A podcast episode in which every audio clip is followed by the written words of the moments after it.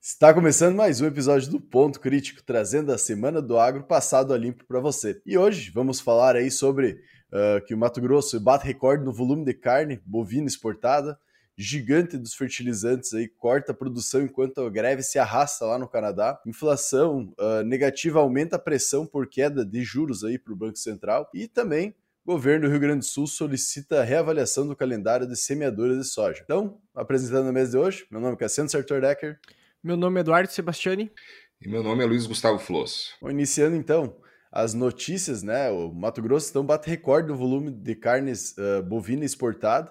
O boletim de pecuária do IMEA aí explica que uh, se os padrões continuarem, a China irá aquecer cada vez mais o mercado de exportação uh, no estado, né? Sobre carne bovina. Então a gente vê, está muito ligado ao ciclo pecuário que é tanto falado, né? Essa questão até do preço da carne está um pouco mais baixo, que nem a gente comentou uh, outro, outras vezes ali falando também sobre a questão do soja, que os chineses estão aproveitando, né, esses valores mais baixos, conseguindo importar mais, e muitas vezes até pelo período agora que a gente vai estar começando a entrar em seca e que muita gente tenta vender esses animais para não passar esse período de seca, então que mantém o preço mais baixo ainda. Então a gente vê os, o pessoal que importa aproveitando essa, essa janela, né?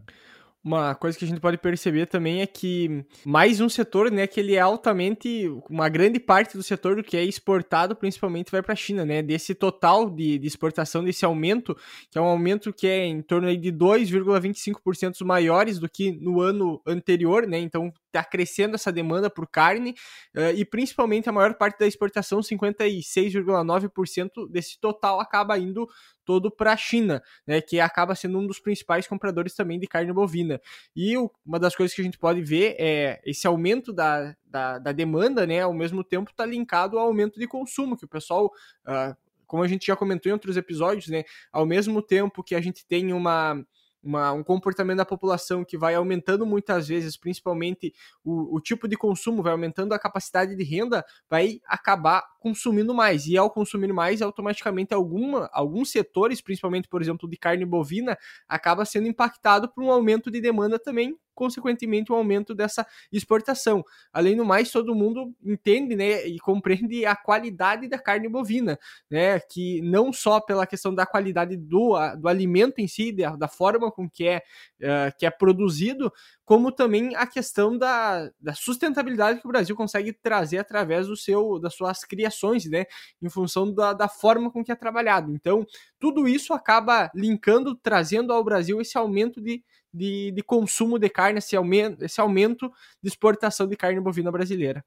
E não tenha dúvida que todo esse preço mais baixo hoje da, da carne, né? Hoje baixou muito o valor para o produtor, não só pelo, por essa oferta, né? Como realmente falasse, né, Cassiano? Mas também é questão do baixo consumo que tem no Brasil hoje. Hoje baixou o consumo de carnes, tem alguns números que a partir da pandemia aí, aconteceu uma diminuição de mais de 20% do consumo de carne, né? pelo aumento de preço que aconteceu. E hoje não é só uma questão de preço, mas também de capacidade de compra, né? poder aquisitivo. O poder aquisitivo da população está mais baixo, obviamente, produtos é, como carne acabam diminuindo o seu consumo interno. E aí, uh, o produtor, a cadeia toda, se vê na obrigação de readequar os preços para poder fazer uma desova dessa, dessa oferta que normalmente acontece nesse pós, pós-verão. E realmente está tá se vendo isso. E a China está aproveitando, né? A China não é boba nem nada, né? Já que tem carne barata em dólar, vamos levar embora, porque tem esse outro fator, né? A partir de março desse ano, a China voltou a se reabrir para o mundo oficialmente, vamos chamar assim, porque eh, nunca parou tudo, mas ela, ela andou fechada por causa da pandemia. E essa reabertura aí, com certeza, faz com que haja uma demanda também maior, e com certeza eles têm demanda de, de alimentos, e carne é maior ainda. Então, é, isso é muito bom, porque consegue, a gente consegue desovar aí uma boa parte desse estoque de carne que deveria estar sendo consumido internamente, e que para não piorar ainda mais esse preço no mercado interno, conseguimos estar mandando, mandando para fora, criando divisas, e isso é a facilidade que, que, que tem é, com relação aos preços que nós temos atualmente. E entra também na, na questão da necessidade da profissionalização que a gente tem em diversos setores do agro, né? inclusive da pecuária, um dos principais até a pecuária, para a gente conseguir arrumar muitas vezes essa cadeia, mercados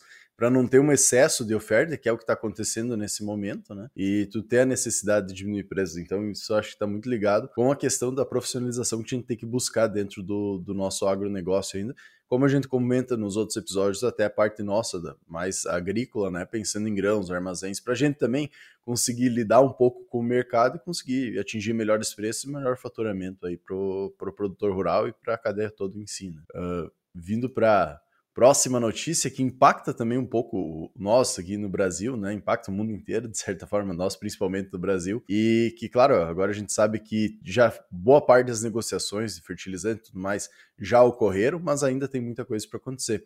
Que é que Gigante de Fertilizantes corta a produção enquanto greve se arrasta no Canadá, né? Então, o maior fabricante aí de fertilizantes do mundo corta a produção enquanto uh, as greves nos portos lá no Canadá se arrasta que já passa, acho que de, duas, uh, de 11 dias, uh, essa, uh, essa greve né, do, do, do, pessoal que trabalha no porto, e já se, já se pensa, já se olha aí um, um aumento de cerca de 5,5 bilhões de dólares canadenses aí, ou 4,2 bilhões de dólares americanos de prejuízo né, acumulado nesse, nesse período.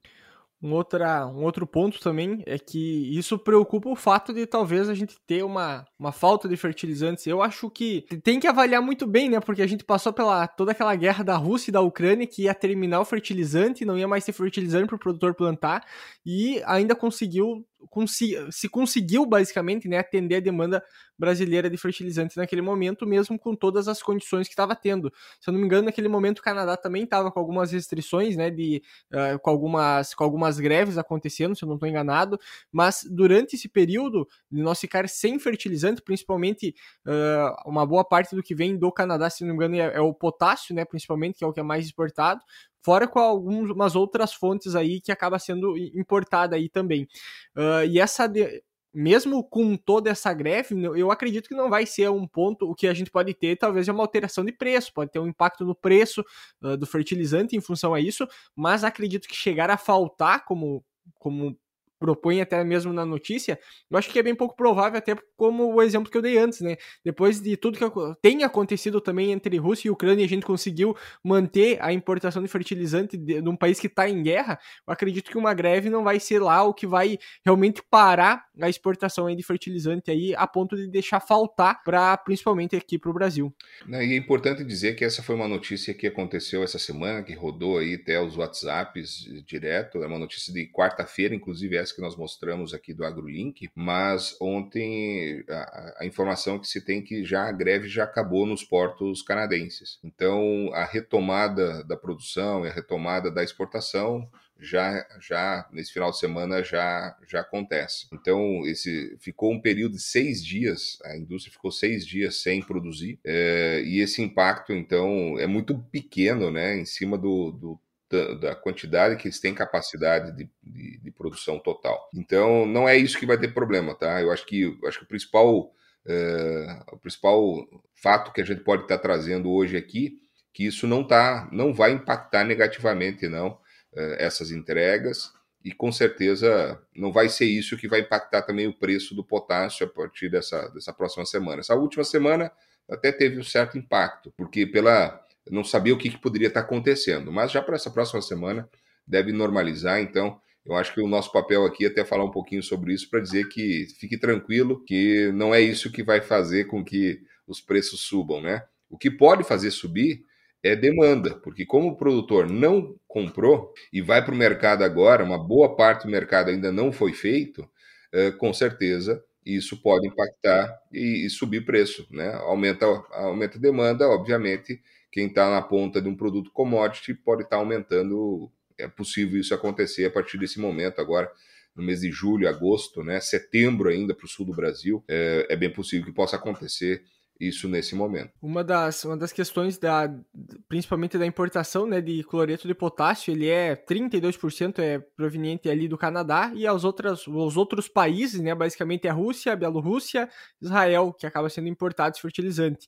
Uh, então, assim, como foi comentado, mesmo que tenha algum tipo de interferência, o máximo que a gente vai ver é um aumento de preço. Muitas vezes não necessariamente por uma falta, mas por uma questão, às vezes, até do próprio mercado, da forma como que ele reage a esse tipo de notícia. E, a, e aí, como a gente já comentou em outros episódios, né? Tem até até deveria ter tido postado já aquele corte em um momento, depois foi postado um pouco mais tarde, que era do Floss falando a respeito assim, pessoal, esse é o momento de esse é o momento de aproveitar o mercado, né, de, de ir para o mercado basicamente. E, e agora a gente vai começar a ver daqui para frente algumas movimentações que podem estar tá afetando o preço e aí pode se perder esse melhor time aí de compra uh, para estabelecer o custo da produção que está se deixando passar porque tá todo mundo tá todo mundo esperando o momento perfeito, né? E esse momento talvez já a, gente já pode ter passado por ele em algum certo ponto.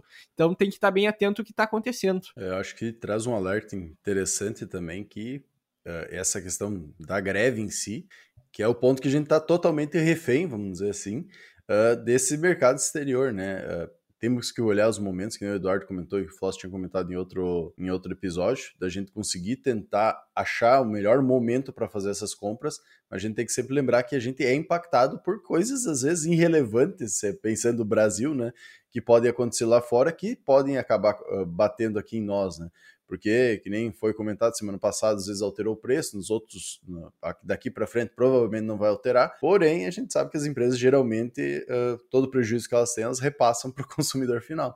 Então, tem essa questão que a gente tem que ficar de olho e que se tivesse aumentado o período, né, que tinha acontecido essa greve, vamos dizer, ah, os caras ficavam um mês, Daí, às vezes, poderia ter entrado toda uma parte de falta de fertilizantes, uma, uh, um início de falta, né? Claro. Uh, entra toda a parte, quem sabe, um aumento de custos, porque a gente acaba sendo refém disso uh, por uma questão comercial meio fraca, vamos dizer assim, que o, o Brasil, União, tem, basicamente Contudo, as associações de agricultores também acabam não tendo uma força tão relevante para fazer isso, mas que a gente espere que cada vez aumente e a gente consiga deixar de ser refém para ser um principal consumidor e conseguir ter uh, carta, vamos dizer, para bater com o pessoal. Não, não é assim que funciona e conseguir melhorar os, os custos de produção também. Né? Vindo para uma outra questão que impacta totalmente a, a a nossa parte no estado do Rio Grande do Sul, né? Que é a parte do que o vazio sanitário, basicamente, de todo o Brasil foi reformulado, ligado à soja e a questão uh,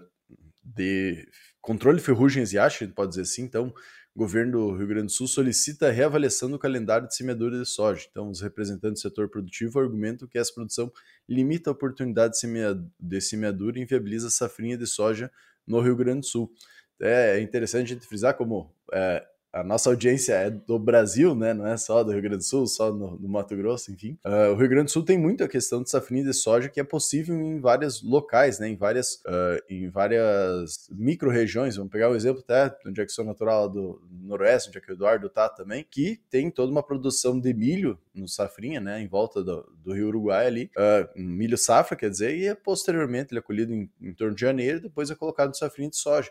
Em outras regiões do estado também é feito isso, né? Onde é que o microclima favorece essa entrada do milho cedo, que já não tem mais problemas de geada, e tu tem a possibilidade de botar um soja safrinha. Diferente, por exemplo, do Mato Grosso, né, que primeiro geralmente uh, se entra com soja, depois se entra com milho safrinha. E foi criado lá no passado toda uma questão uh, desses vazios sanitários para a gente conseguir controlar principalmente a ferrugem da soja.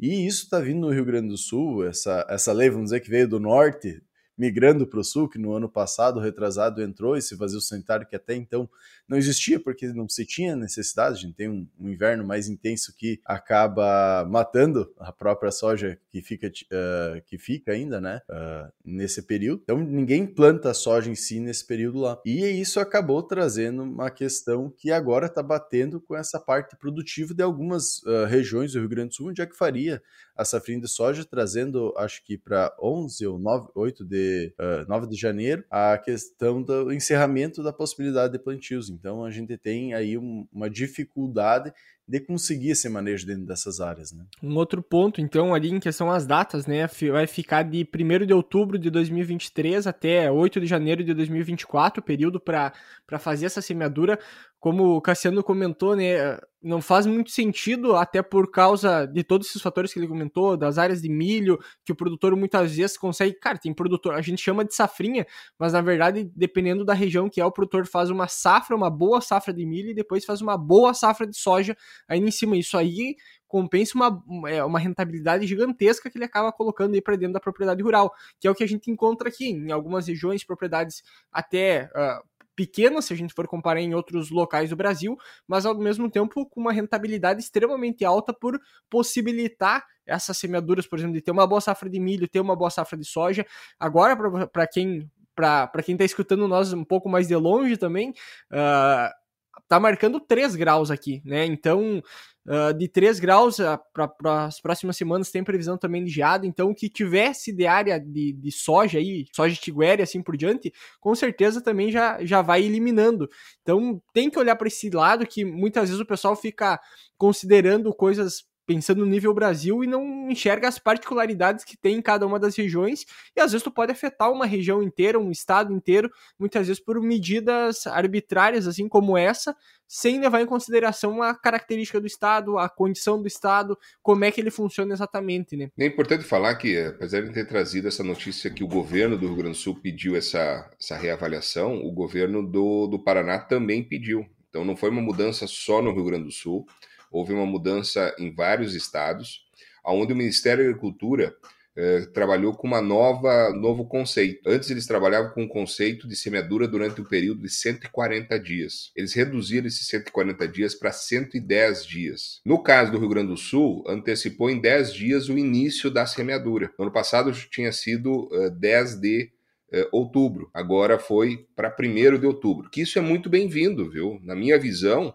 Aliás, o Rio Grande do Sul poderia estar a partir, principalmente como, como o Cassiano colocou aí, né?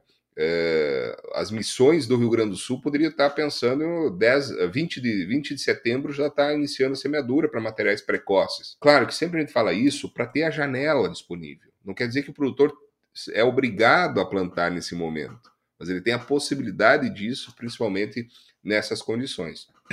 E isso que o Eduardo comentou, né, da possibilidade da rentabilidade do, do da, da dupla cultura, né, durante o verão. Então é comum realmente trabalhar o milho cedo, porque o milho é plantado agora no mês de julho para agosto, principalmente, dependendo da região. É, se consegue fazer uma colheita no final do ano de né, final de dezembro. É, para aqueles que conseguem nessa fase, vai dar para plantar tranquilo a soja, mas tem muitas regiões que plantam então um milho no mês de agosto que vão colher somente em janeiro. Então, é, obviamente, quando se planta soja é, depois do dia 20 de janeiro em diante, o potencial produtivo já baixa. Mas dependendo do ano, que chove bem, a temperatura é um pouquinho, um pouquinho mais elevada mais para frente, como é os anos, são, são, os anos de El Ninho, até meados de fevereiro é possível estar tá fazendo essa semeadura tranquila.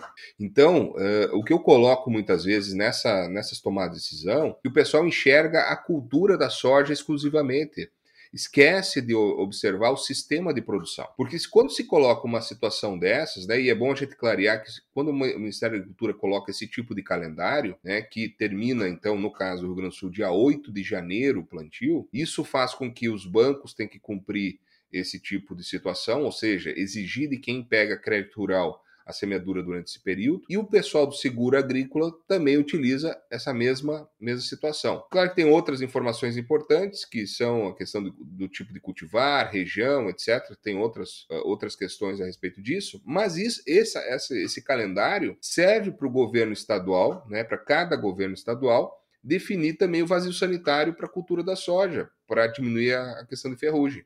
E aqui nós temos que colocar uma situação para o Rio Grande do Sul que o Rio Grande do Sul tem um vazio sanitário natural, que é o frio, a geada. Né? Eu costumo dizer o seguinte: se o produtor fosse burro, e vamos ser muito assim, muito forte, se o produtor fosse idiota, ele plantaria soja de fevereiro, de metade de fevereiro para frente. Por que, que eu falo isso tão forma de duro? Porque ele sabe que se ele plantar mais tarde em fevereiro, ele chegar com, com soja verde no mês de junho, essa soja não vai produzir, vai pegar uma geada, vai, vai acabar. Ou seja, o Rio Grande do Sul não tem soja de produtor plantada no mês de junho de forma verde que possa estar reproduzindo um fungo biotrófico que depende de planta verde durante esse período. Então, se a gente, se a gente seguir os fitopatologistas, que conhecem muito bem sobre isso, e quando se discute o ciclo da, da doença, nós precisamos de 90 dias sem uma planta reproduzindo. Então, 90 dias, vamos retro, retroceder. Setembro, agosto, julho. Então nós poderíamos, em tese, ter soja verde até final de junho. Mas como eu falei, o produtor não é burro nem idiota. Porque se entrar no mês de junho com soja verde, vai, vai matar essa soja. Então nós, nós temos no máximo até final de maio soja verde. Mas assim, ó, eu estou exagerando, inclusive. Né? Porque boa parte da soja. Tem algum que perde. Né? Então, nós temos, no mínimo, no Rio Grande do Sul, 120 dias desse período. E não faz com que haja essa reciclagem. Isso eu estou falando de produtores que plantam soja para produzir. Qual que é o grande problema, pessoal? E aí está uma questão que ninguém põe o dedo na ferida. O grande problema se chama soja guacha, soja voluntária nas lavouras, que o produtor está atacando. O produtor hoje está tendo que controlar, porque tem outras plantas daninhas de folha larga já aproveita e já controla essa soja. E onde estão os prefeitos e o governador para matar a soja na beira da estrada aí? que está fazendo essa reprodução dessa doença. O primeiro que deveriam ser ser é, tá olhando essa questão da reprodução de doença é justamente os governos estaduais e municipais. Tem muita soja na beira de estrada aí que germina, daqui a pouco não morre porque não veio uma geada ainda, porque não veio uma geada forte lá no mês de junho, próprio mês de julho, dependendo da região, e aí tem essa reprodução. E quem não está quem tá reproduzindo essa doença não é o produtor, é justamente em áreas governamentais. Né? Então esse é um problema que a gente precisa colocar aqui muito forte. Então eu queria só, só terminar aqui falando que tem outros estados que estão reavaliando essa situação, pedindo para o Ministério modificar, o Paraná é um deles. Tá? Ah, uma questão que ia colocar.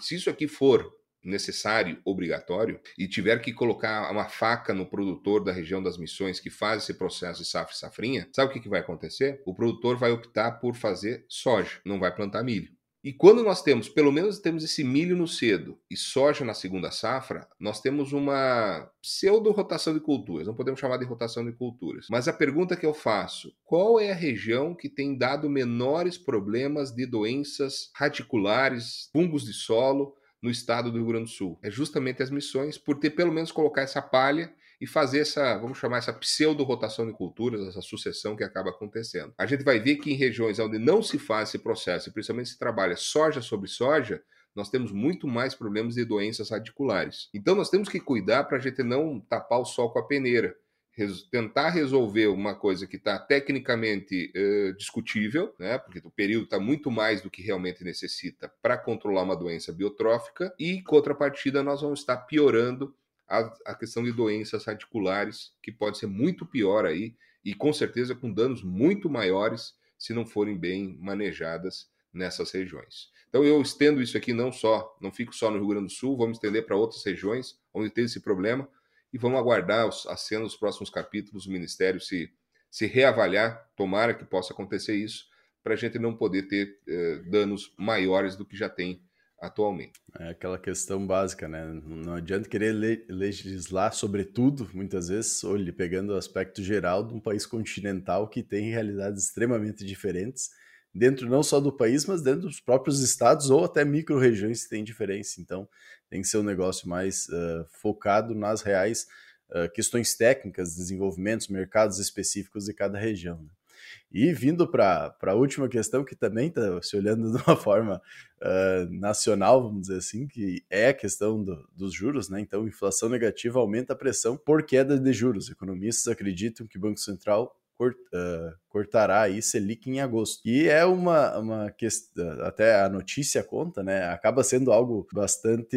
Uh, tu não consegue ter uma certeza, vamos dizer, meio conturbada, assim, de tu dar uma opinião, não, porque tem diversos pontos, cada um traz seu ponto para defender, alguns para diminuição, outros que tem que manter, outros que tem que diminuir, mas. Uh, que basicamente a, a taxa de Selic, né, os juros, ele está tão alto por causa da inflação, Muitos trazem que a inflação diminuiu, mas outros trazem também que essa inflação não diminuiu por uma questão uh, de governo, de um plano de governo para conseguir diminuir a questão da inflação, mas simplesmente porque no mercado internacional, como a gente está vendo e batendo, por exemplo, no soja e milho aí de janeiro para cá, caiu todos os preços, principalmente das commodities, né? Então isso também traz uma diminuição de custos e uma diminuição da inflação, mas não está ligado ao plano uh, do governo eh, para diminuir isso, né? Então é, é, bastante conturbado, vamos dizer, a, a, questão da discussão, e é isso que está aí na, na, notícia, e vamos ver o que vai acontecer para frente. O Flávio acho comentou antes conosco, provavelmente isso antes de ser aprovado ou não, um arcabouço fiscal aí, que ainda tem que passar no Senado, dificilmente vai ser mudado alguma coisa. Que a gente vê em relação à, à inflação, né, que Antes o problema era que ela estava sempre aumentando, digamos assim, e isso vai aumentando o custo para todo mundo de todo o processo e assim por diante. Hoje, com a inflação tendo uma, mesmo ela tendo essa redução, a gente tem e mantém essa taxa de juro mais alta, ou seja, a gente está freando praticamente o desenvolvimento do país quando tu tem um juro muito alto. Pega, por exemplo, o produtor, automaticamente tu já tem, bom, tem a, a, eu acho que semana passada a gente comentou isso, né? Por exemplo, a Volkswagen lá uh, paralisando fábricas, por exemplo. A gente vê a parte de maquinário também, a parte de, de, de implemento agrícola também acontecendo situações similares, ou seja, o produtor consegue, ele vai reduzindo o investimento dele em função dessa taxa de juro. Teve a questão do plano safra, que a gente comentou, né, sobre investimento também para o mercado do agronegócio, né, questão de financiamento, de quanto de dinheiro poderia estar sendo liberado, principalmente para a parte de maquinário, e esse, mesmo que tenha essa liberação, tem essa verba disponível para investimento, para o produtor, a taxa de juros a taxa de juros sendo muito alta não vai rodar o mercado, ele vai, vai ficar mais, mais restrito, digamos assim, porque ninguém tá todo mundo inseguro praticamente, né? Seja, bom, se o cara se o produtor já está segurando muitas vezes o momento de compra do fertilizante, do, do fertilizante que vai na lavoura, dos produtos que vai para o manejo, ou seja, que são os recursos básicos para ele produzir, quem dirá fazer investimentos em infraestrutura e até mesmo em questão de equipamento. Então, tu, e no momento que tu tem o produtor fazendo uma redução no investimento, tu tem toda, toda a cadeia digamos assim, reduzindo ao mesmo tempo. Pega, por exemplo, nos, dados de, de agora, nessa, nessas, nesses que eles estão divulgando né, aos poucos aí, por exemplo, pega os municípios que mais se desenvolveram e mais cresceram em população.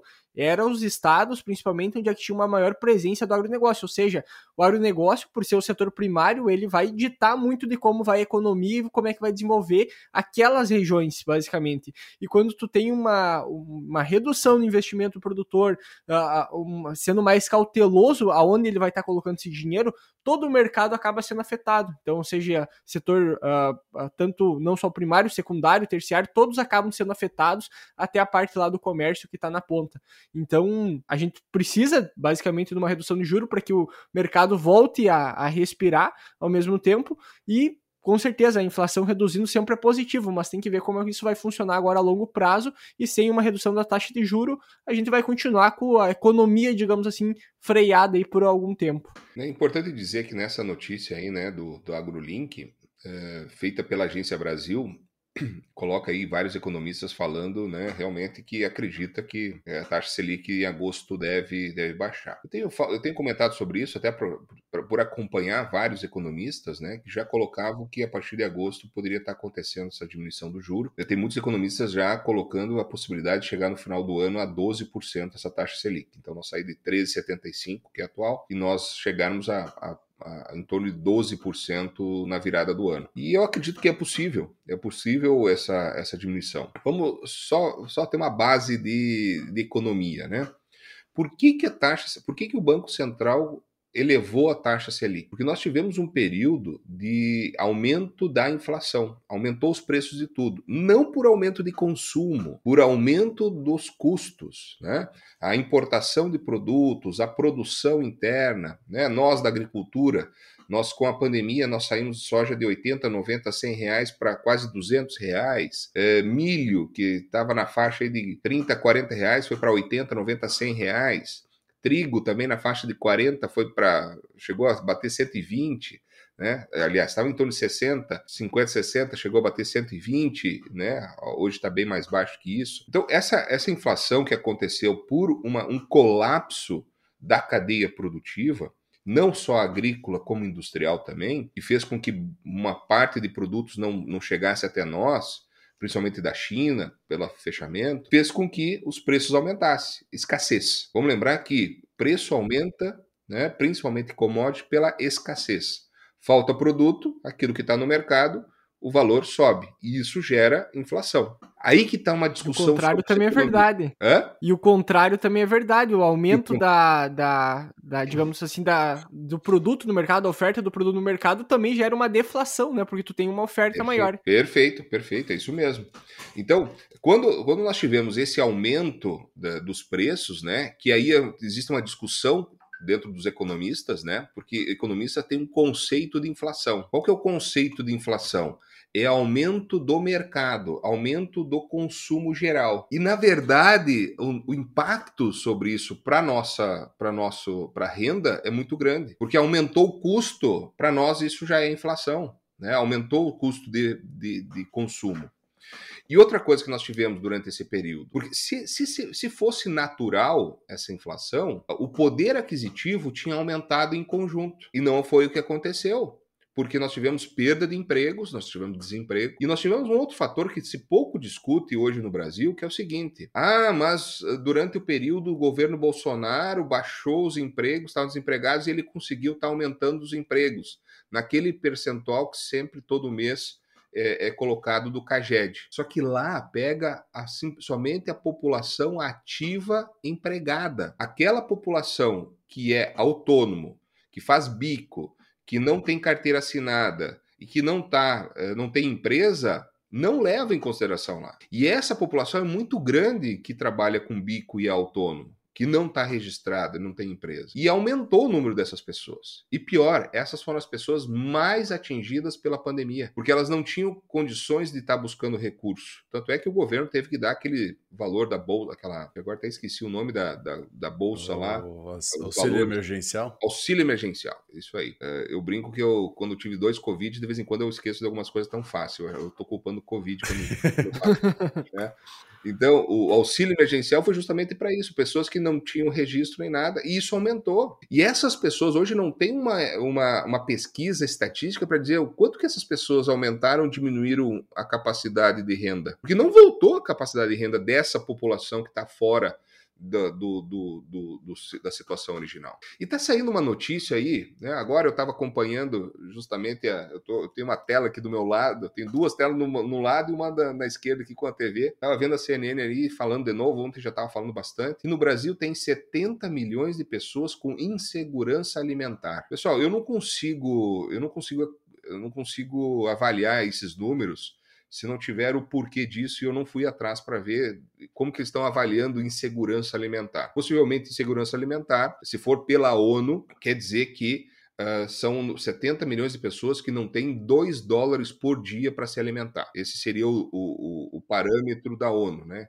Então não sei se eles estão se baseando para isso. Se estiverem se baseando para isso, isso é um grande, isso é um grande escândalo, porque no Brasil nós temos Bolsa Família que é justamente para dar esse recurso para essas pessoas. E nós estamos falando mais de 30 milhões de pessoas nisso aí. Então, alguma coisa está errada aí. Mas que nós temos uma insegurança alimentar, com certeza tem, ou está se alimentando menos, tem, porque nós temos menos, de, menos consumo de alimento. Né? A gente falou antes de carne, tem, tem o próprio frango diminuiu 20%, carne bovina chegou a mais de 30%. É, então, por que, que diminuiu o consumo? Porque está muito caro, porque não tem renda. A população não tem renda. O governo federal lançou nesse último mês aquele programa para compra de carro, baixando impostos durante o período. Foi um sucesso, que quem aproveitou foi uh, aluguel de carros, empresas de aluguel de carro, etc., menos a população. Acabou, já voltou os preços de novo. Por quê? Não adianta a gente fazer programas de voo de pato. Nós precisamos estruturar o país. Então, eu estou falando tudo isso porque o país está parado, existe uma recessão as pessoas não têm capacidade de compra. Então não adianta a gente querer aumentar o consumo, fazer programas de aumento de consumo, se não tem renda. Porque logo ali na frente vai acontecer o que aconteceu lá atrás, né? As pessoas não vão ter capacidade de pagar. E aí tem que fazer uma securitização pessoal. Então tem que ter calma nessa situação. Então, esse aumento da inflação e hoje sem renda tem que fazer baixar os preços. Por quê? Baixar os juros. Porque baixando os juros, aquelas pessoas que têm dinheiro guardado, tiram do dinheiro guardado, porque hoje é muito fácil pegar e botar a Tesouro Nacional, a taxa Selic, receber mais de 1% por mês, por que, que eu vou pegar esse dinheiro e vou botar na produção? Gerar, gerar riqueza no país. Se eu estou ganhando do governo, o governo está me pagando isso. Né? O Tesouro Nacional paga taxa Selic, 13,75. Então, se baixar a taxa Selic, opa, onde que eu vou botar esse dinheiro para me ganhar mais? Aí começa a reaquecer o mercado. Esse dinheiro começa a voltar para a produção. Voltando para a produção, opa, eu tenho dinheiro para financiar a indústria. Opa, já vou ter, eu vou pegar um dinheiro aqui porque eu sei que eu vou conseguir vender. Porque se eu conseguir vender, eu vou conseguir contratar mais gente. Se eu contratar mais gente, vai ter mais renda pessoal. Tendo mais renda pessoal, vai ter mais consumo. É esse o processo que tem que acontecer. Então, essa briga que aconteceu entre Banco Central e governo não é nada boa para o país. Eu já tenho comentado já há alguns meses aqui que o Banco Central já deveria ter baixado. E eu não sou, e eu não sou do lado do governo, não. Tá? Eu não, não é o meu lado pessoal. Tá? Então não, não é uma questão de estar dentro junto com o governo ou não. Nós temos que parar, começar a separar essas, essas brigas aí políticas, mas já devia estar brigando. Mas o que, que aconteceu? O Banco Central não quis ceder à pressão que o governo federal estava fazendo para baixar. Senão iam dizer assim, ó, o governo pressionou, o Banco Central atendeu. Então eles estão segurando até o governo parar de ficar com essa cobrança. Pode ver que o governo parou de fazer essa cobrança, diminuiu essa cobrança. O Garípolo foi, foi, foi instituído como diretor lá, já está ok. Né? Então, eh, já na, na, na, na reunião do Copom da semana retrasada, já tinha sido colocado no relatório que a partir de agosto é possível ter essa diminuição. Então, isso que os economistas estão falando, o Copom já falou, já saiu do, saiu do relatório. Então, a partir do momento que nós baixarmos, a primeira coisa é baixar essa inflação para dar capacidade de investimento, nós vamos começar a ver devagarzinho uh, essa, essa, essa situação. O que é interessante a gente discutir é o seguinte, que não é, não é amanhã que isso vai estar pronto, tá? Não é no final do ano que a economia bombou. O que eu tenho comentado. Esse é o início da retomada do desenvolvimento do país. Quando que nós vamos ver sinais assim, ó, nós vamos começar a se situar melhor? 2025. 2025 é o que eu tenho sugerido para os produtores. Pessoal, segurem. Vamos segurar, vamos fazer o que a gente puder fazer para produzir no custo mínimo possível de produção, produzir, fazer o feijão com arroz nesse momento, porque não é a hora de fazer investimento, não é a hora de estar tá pensando em expansão, a menos que, claro, que cada um sabe a, a pedra que tem no seu sapato. Mas quem está com dificuldade, cuidar isso é só em 2025 realmente que a gente vai ter uma, uma nova, nova, nova posição para o Brasil. E entra na parte que vai ser uma oportunidade, né? Quando se retomar isso aí, a gente sabe que após um período de crise, geralmente surge um período de oportunidade também. E quem vai estar bem estruturado e, e, e, dentro do mercado, que a gente comentou, acho que vai ter várias oportunidades ligadas tanto à produção ou que ele pode arrumar tudo dentro de casa, né? Que a crise é uma possibilidade para isso, como tu tem que apertar o cinto, vamos dizer, tu tem que dar uma organizada. Então é uma oportunidade para isso e também depois as oportunidades que vão surgir, porque Infelizmente, a gente sabe que períodos que correm isso com diminuição de, de valor de commodities, uh, aumento de custo de produção, que é o período que a gente está passando, não está bem equalizado isso ainda. Agora, para a próxima safra, tu vai ter muita gente saindo do mercado. E como isso abre oportunidade, querendo ou não, né? Mas uh, hoje, então, gente, já como não tivemos nenhuma pergunta aí na nossa live, até convido todos aí a, a nos ouvirem ao vivo, todo, todo sábado aí às 7 horas da manhã, de Brasília. Então a gente está disponível conversando aqui com vocês, trazendo as notícias do agro, a semana do agro passada limpo, que é a ideia é a gente discutir, falar sobre os assuntos ligados às notícias que estão impactando o agro nessa semana, trazendo essa discussão para que a gente consiga cada vez mais uh, estar tá atualizado, primeiramente, né, do que está acontecendo no agro, mas também discutir e tentar entender por que essas coisas estão acontecendo e o que, que essas notícias impactam aí uh, conosco no, no nosso agronegócio.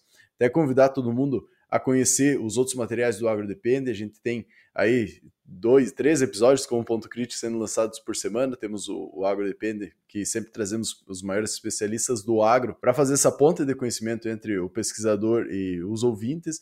Também temos o, o resumo, né, que é o Agro Depende Essencial, que trazemos a questão do, do monólogo, falando algo resumido tecnicamente do agronegócio, e também o ponto crítico, que deve convidar o Floss aí para comentar um pouco, da, que está ligado também à comunidade aí uh, do Grupo Floss. É, nós temos a nossa Academia da Alta Produtividade, a gente discute toda a parte de manejo da, das culturas, principalmente a cultura da soja, mas todas as culturas de grãos, e a gente acaba atendendo, então, hoje mais de 2 mil profissionais em todo o Brasil aí que, que participam dessa nossa academia. Convido a todos a participar. Logo, logo nós vamos estar com um novo site aí do Grupo Floss. Mas se alguém quiser conhecer é, sobre a academia, é só entrar em assinatura.grupofloss, floss, F-L-O-S-S.com. E lá vocês podem conhecer e quem quiser assinar, aproveite aí a, aí o cupom de desconto do Agro Depende 10 para ter 10% de desconto e com certeza vai estar fazendo uma discussão dentro dos nossos grupos de WhatsApp, eh, cursos aí que a gente tem na parte de manejo das culturas. E toda segunda-feira nós temos um vídeo para falar um pouquinho da semana de clima, de mercado, de manejo. Temos encontros uh, encontros mensais do grupo todo. Fiquem à vontade de conhecer um pouco mais. Então, vamos sempre se atualizar no agro, sempre buscar essa discussão, tentar melhorar cada vez mais como profissionais e estar tá preparado, tanto nesse momento de crise, que nem a gente estava trazendo, quanto também de oportunidades que vão surgir aí na frente. A gente, a gente estando preparado agora e passando por esse momento, a gente vai ter maiores possibilidades. Mas vamos mais, nos siga nas nossas redes sociais e por hoje era isso. Até semana que vem, pessoal! Valeu! Valeu, até semana que vem, pessoal. Um abraço.